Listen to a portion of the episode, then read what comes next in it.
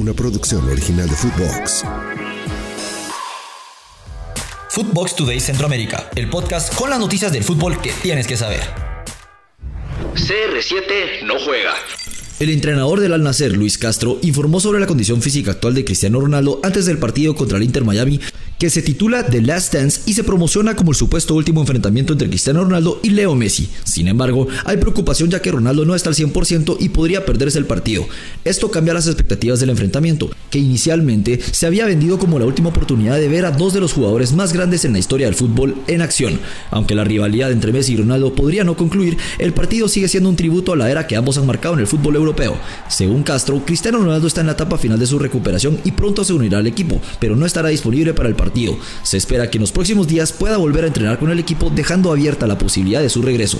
La rivalidad histórica entre Messi y Ronaldo ha sido el foco de atención durante años. Con 37 encuentros que han dejado una marca indeleble en la historia del fútbol, Messi ha ganado 17 veces, Ronaldo 11 y en 9 ocasiones han empatado. Aunque la última batalla ocurrió en un amistoso exhibición en abril del 2023, la expectativa sigue siendo alta cada vez que se enfrentan estos dos titanes del fútbol mundial. Antes de continuar con nuestras notas, los invito a que vayan y le den seguir a Footbox Today Centroamérica. Escríbanos qué les pareció este episodio y nos califiquen con 5 estrellas. Honduras, Anthony Lozano encuentra equipo. Después de varios intentos de salir del Getafe, el delantero hondureño Anthony Lozano finalmente fue cedido y continuará jugando en la Liga de España. Lozano se unirá al Almería en calidad de cedido hasta mayo. Toda esta información confirmada por la cadena Cope y Radio Marca. A pesar de las dificultades iniciales con el Getafe, el préstamo se concretó y Lozano podrá unirse a los entrenamientos de la Almería a partir del 1 de febrero.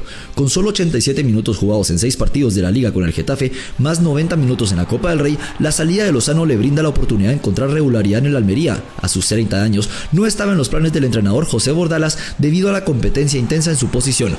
Este movimiento representa el octavo equipo en España para Lozano, quien busca recuperar su ritmo de juego en un entorno con menos presión. El Almería, actualmente en el último lugar de la liga sin victorias después de 22 jornadas, se convierte en el nuevo desafío para Lozano. El estadio Power Horse, con capacidad para 18.000 aficionados, será el escenario donde el delantero buscará dejar su huella y contribuir en la lucha por salir de los puestos de descenso. Guatemala, Aramburu a Uruguay. El jugador guatemalteco Mateo Aramburu, de 25 años, ha firmado contrato con el Club Atlético Progreso de la Primera División de Uruguay para la temporada actual. Después de su paso por clubes europeos en Alemania, Países Bajos, Inglaterra y Francia, Aramburu regresa al fútbol uruguayo donde anteriormente formó parte de las inferiores de Defensor Sporting hace más de 10 años. Aramburu, quien puede desempeñarse como medio centro o delantero, tiene tres nacionalidades, guatemalteca, uruguaya e inglesa, y ha representado a las selecciones menores de Guatemala y Uruguay. A pesar de estar en la prelista de Guatemala para la Copa Oro 2021, no participó en el torneo. Iniciando su carrera en las Fuerzas Básicas de Comunicaciones, Aramburu pasó por varios procesos de selecciones menores antes de viajar a Uruguay y unirse a Defensor Sporting. Luego, tuvo como experiencias en Huracán Sub-20 en Argentina y en clubes europeos como Francia, Inglaterra, Países Bajos y Alemania, en clubes como el Schalke 04 y el Wuppertaler de la cuarta división. Su último club en Europa fue el Phoenix Lübeck. Con una estatura de 188 centímetros, Aramburu, apodado Pichichen por sus compañeros en el Club Atlético Progreso, prefiere jugar como centro delantero y puede utilizar ambas piernas según su carta de presentación. Su incorporación al equipo uruguayo le brinda la posibilidad de ser considerado por el técnico Luis Fernando Tena en la eliminatoria mundialista hacia el 2026 para la Selección Nacional de Guatemala, que comienza oficialmente en junio próximo. Hacemos una breve pausa y los invito a que escuchen nuestros otros podcasts de Nación Fútbol Centroamérica, Archivo Chapín todos los jueves en todas nuestras plataformas de audio. Nicaragua, se busca amistoso en Managua.